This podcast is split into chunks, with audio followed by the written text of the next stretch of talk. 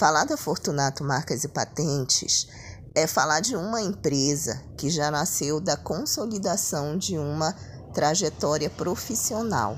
Então, nós viemos de uma formação acadêmica em direito e começamos a trabalhar com o meio ambiente, gestão ambiental, é, direito ambiental. Então, isso nos deu uma visão mais multidisciplinar, mais sistêmica.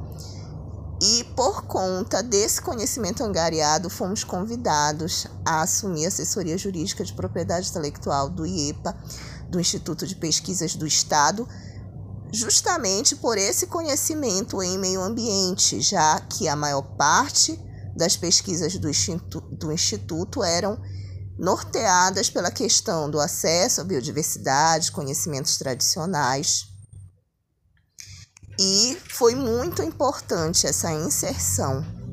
Então fomos buscar mais conhecimento na área de propriedade intelectual e nessa busca de conhecimento, nessa busca pela excelência no nosso trabalho, é, alinhavamos também vários relacionamentos, não só com instituições de fora do Estado, mas principalmente dentro do Estado, onde nós já naquela época trabalhávamos como um NIT, porque nós atendíamos os qualquer problema relacionado à propriedade intelectual e inovação, no Estado nós éramos acionados.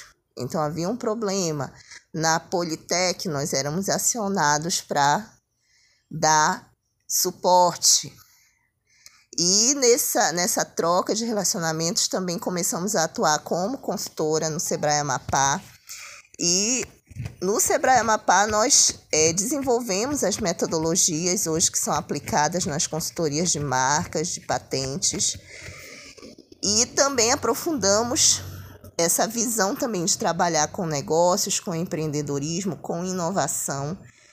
E já em 2009 nós começamos a cursar o mestrado em propriedade intelectual e inovação no INPI e foi a consolidação dessa trajetória inicial na área de propriedade intelectual e inovação, considerando que todo aquele conhecimento já angariado, que era um conhecimento mais prático de vivência, ele foi alicerçado pelo conhecimento teórico em inovação, em propriedade intelectual, em empreendedorismo, considerando que fizemos também disciplinas no Instituto de Economia da UFRJ.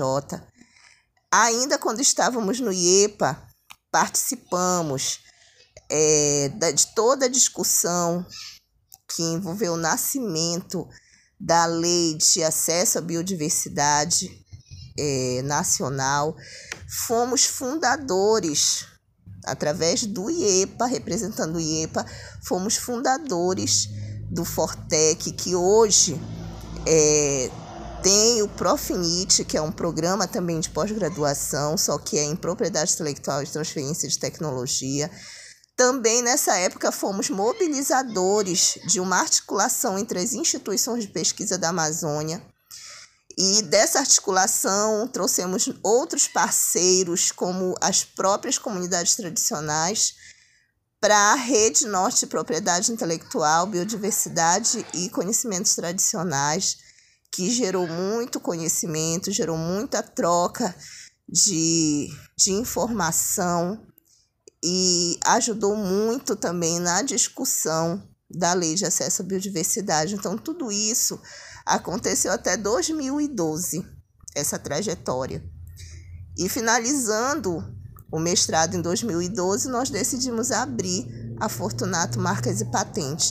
Então, nós temos uma responsabilidade muito grande porque há um, um, uma necessidade de se estabelecer essa marca no mercado e por detrás dessa marca passar os nossos valores de seriedade, de excelência no que nós queremos oferecer para o nosso cliente, mas nós somos ainda uma pequena empresa. É uma pequena empresa com poucos recursos, mas que é uma empresa que oferece serviços essenciais hoje é, para o Estado, para essa caminhada na área de inovação. e na área de proteção, na área de propriedade intelectual. Então, é diferente você estar dentro de uma instituição, de uma empresa que já está consolidada, já tem uma marca consolidada perante o mercado. E outro cenário é você ter que estabelecer essa marca com poucos recursos e principalmente sabendo que essa marca também está atrelada à sua marca pessoal como profissional onde você é extremamente cobrada, onde você tem que ser referência, onde você tem que sempre trabalhar com serviços de excelência, porque o, o seu cliente ele espera isso de você. Você chega a um patamar onde você não pode oferecer menos do que isso. Então há uma cobrança muito grande. É, então, nós percebemos que é um todo é você se preparar como profissional, é você ter a experiência, mas você também conseguir se manter num padrão de excelência. E desde que nós começamos a trabalhar, desde que nós estabelecemos construir uma carreira profissional, nós pensamos sempre na excelência, em oferecer um serviço de excelência.